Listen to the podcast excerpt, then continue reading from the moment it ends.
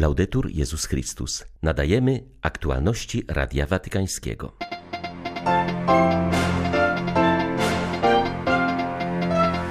Ojciec Święty zawierzył losy Europy i świata Matce Bożej Częstochowskiej. Na audiencji środowej zaapelował o modlitwę w intencji pokoju na Ukrainie. Serce pęka, gdy patrzy się na ludzi, którzy po 30 dniach pobytu w schronach po raz pierwszy jedzą chleb, mówi Mila Leonowa. Wraz z Caritas Donieck organizuje wsparcie dla wewnętrznych uchodźców. Rosyjscy katolicy pojadą na spotkanie z papieżem w Kazachstanie. Pielgrzymka wyruszy z Moskwy. 17 sierpnia witają Państwa Beata Zajączkowska i ksiądz Krzysztof Ołdakowski. Zapraszamy na serwis informacyjny. Moje myśli kieruję ku Ukrainie. Nie zapominajmy o tym udręczonym narodzie, powiedział Ojciec Święty na zakończenie audiencji ogólnej, która odbyła się w watykańskiej auli Pawła VI. Pozdrawiając przybyłych Polaków, papież zawierzył losy Europy i świata Matce Bożej Częstochowskiej. Serdecznie pozdrawiam Polaków. W tych dniach tysiące pielgrzymów przybywa pieszo do sanktuarium na Jasnej Górze, modląc się o pokój i pojednanie na świecie. Jest wśród nich wielu Ukraińców, którzy znaleźli gościnny dom w waszej ojczyźnie. Zawierzajmy czarnej Madonnie losy Europy i świata. Z serca wam błogosławię. Arcybiskup Światosław Szewczuk podkreślił w codziennym orędziu, że wszyscy mamy prawo do oświaty. Zaznaczył, że wykształcenie jest najpotężniejszą bronią i jednym z najważniejszych elementów budowania przyszłości ukraińskiego państwa po zakończeniu wojny. Zwierzchnik ukraińskich grekokatolików zapewnił, że od września wszystkie pomieszczenia w budynkach kościelnych, które na początku wojny służyły jako schrony, będą dostępne dla szkół, by mogły organizować w nich lekcje. Drogie dzieci, wojna zabiera wam wasze dzieciństwo i młodość.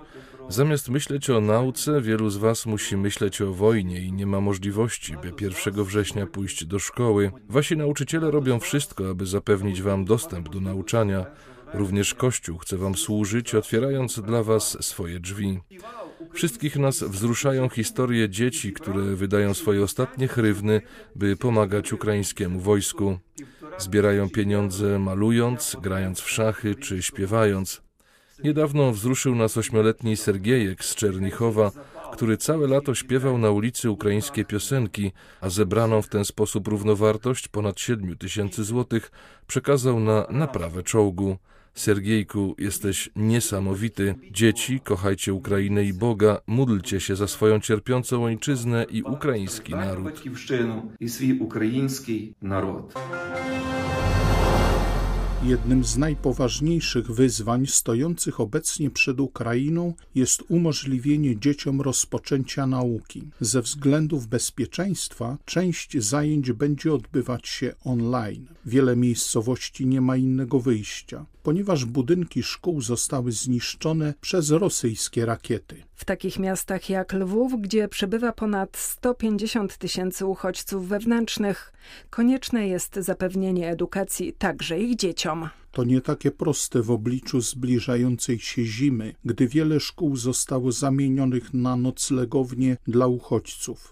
Nawet gdyby miasto przeniosło ich w inne miejsca, to nikt nie zagwarantuje dzieciom bezpieczeństwa, wyjaśnia biskup Edward Kawa. Mówi się o różnych piwnicach, ale wiemy, że te ilości dzieci, które są w szkołach, nie mamy takich piwnic czy takich schronów, które by mogły zapewnić tym dzieciom. Widzimy, że wojska Rosyjskiej Federacji, czy ci zbrodniarze przede wszystkim dzisiaj uderzają po miejscach ludności cywilnej, czyli dla nich to nie ma znaczenia, że to jest szkoła, że tam są dzieci, przede wszystkim będą po takich miejscach uderzać tymi rakietami. I dwa, że jeśli będzie problem z ogrzewaniem, to przede wszystkim, że dzieci nie będą siedziały w zimnie, prawda? Czyli trzeba zapewnić tym dzieciom podstawową temperaturę nauczania. Jeśli będzie problem z ogrzewaniem, problem z gazem, problem z prądem, no to wiadomo, że to nauczanie prawdopodobnie będzie online. Jeśli zwykła szkoła może mieć 600-700 uczni, no będzie bardzo trudno, żeby znaleźć pomieszczenia, żeby taką ilość dzieci gdzieś w odpowiedniej pomieszczeniami z odpowiednim zabezpieczeniem, wentylacją i ogrzewaniem, żeby tym dzieciom zapewnić nauczanie. I to na pewno jest wezwanie które no, jeszcze jest przed nami. Trwają przygotowania, ale to jest bardzo mało czasu, no i trzeba zawsze pamiętać, że żyjemy teraz w warunkach wojny. W każdej chwili się wszystko zmienia.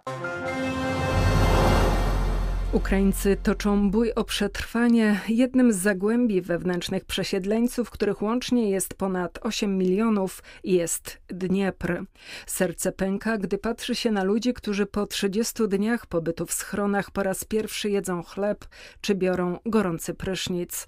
Aż trudno uwierzyć, że to wszystko dzieje się w XXI wieku, powiedziała Mila Leonowa z Caritas Donieck. Siedziba organizacji po wybuchu 8 lat temu wojny w Donbasie przeniosła się do stolicy obwodu Dniepropietrowskiego. Po 24 lutego zespół rozpoczął niestrudzoną pracę zaspokojenia potrzeb tysięcy ludzi uciekających z regionów dotkniętych przez wojska rosyjskie. Pochodząca z Dniepru Mila wahała się, czy nie uciec z kraju. Zobaczyła jednak rzesze ludzi przybywających z jeszcze niebezpieczniejszych miejsc, dlatego postanowiła zostać i nieść pomoc. Z pomocy Caritas Donieck skorzystało ponad 60 tysięcy osób.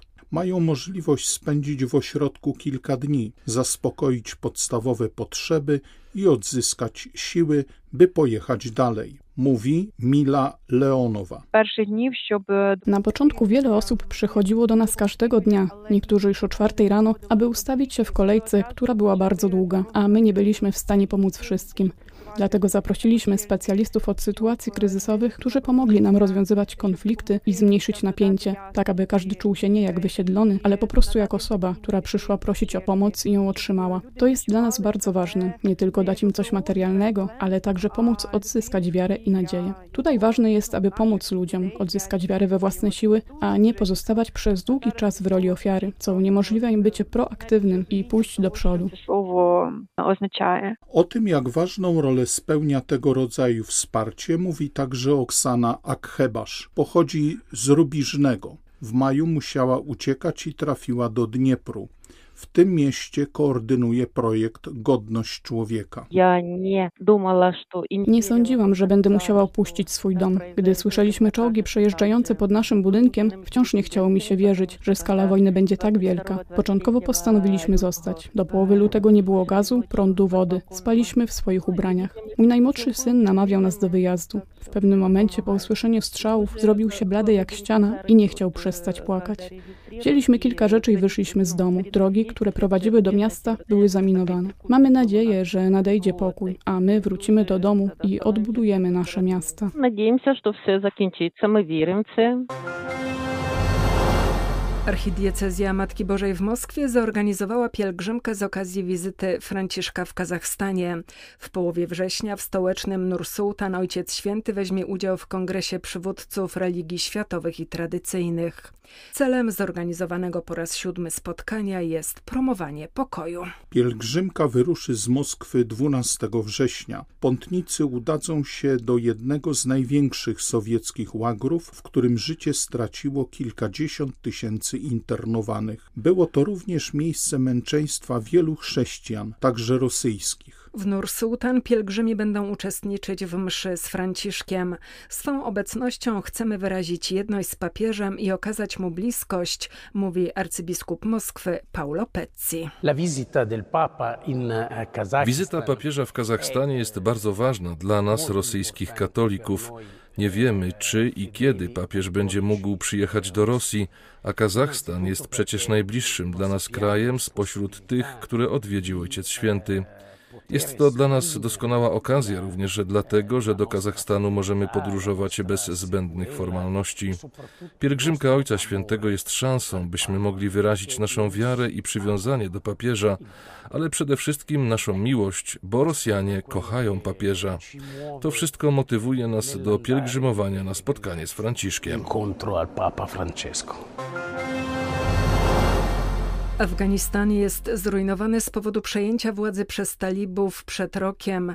Zakony, które niosły pomoc niepełnosprawnym, zostały zmuszone do zakończenia działalności. Afgańczycy są zagubieni i pozostawieni sami sobie.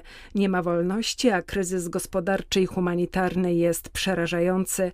Tak sytuację opisuje ksiądz Mateo Sanavio. Rogacjonista był w Kabulu szefem Centrum dla Niepełnosprawnych Dzieci, które działało przez 15 lat, a teraz zostało zamknięte. Podobny los spotkały ośrodki prowadzone przez Barnabitów i misjonarki miłości. Teraz wszyscy podopieczni musieli wrócić do swoich rodzin. Ksiądz Sanavio koordynuje obecnie ich ratowanie i transport do Włoch dzięki korytarzom humanitarnym we współpracy ze wspólnotą Świętego Idziego i Caritas oraz włoskim rządem. Od fatalnego 15 sierpnia ubiegłego roku priorytetem było ratowanie wszystkich pracujących dla ośrodka, którzy inaczej byliby oskarżeni o współpracę z Zachodem, mówi ksiądz Sanavio. Po zamknięciu centrum koncentrujemy się teraz na wspieraniu rodzin, które przybyły do Włoch, aby mogły się zintegrować z naszą rzeczywistością, powiedział duchowny.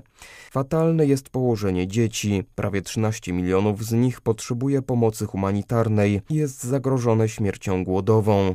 Ksiądz Sanavio bardzo surowo ocenia działania Zachodu w sprawie Afganistanu.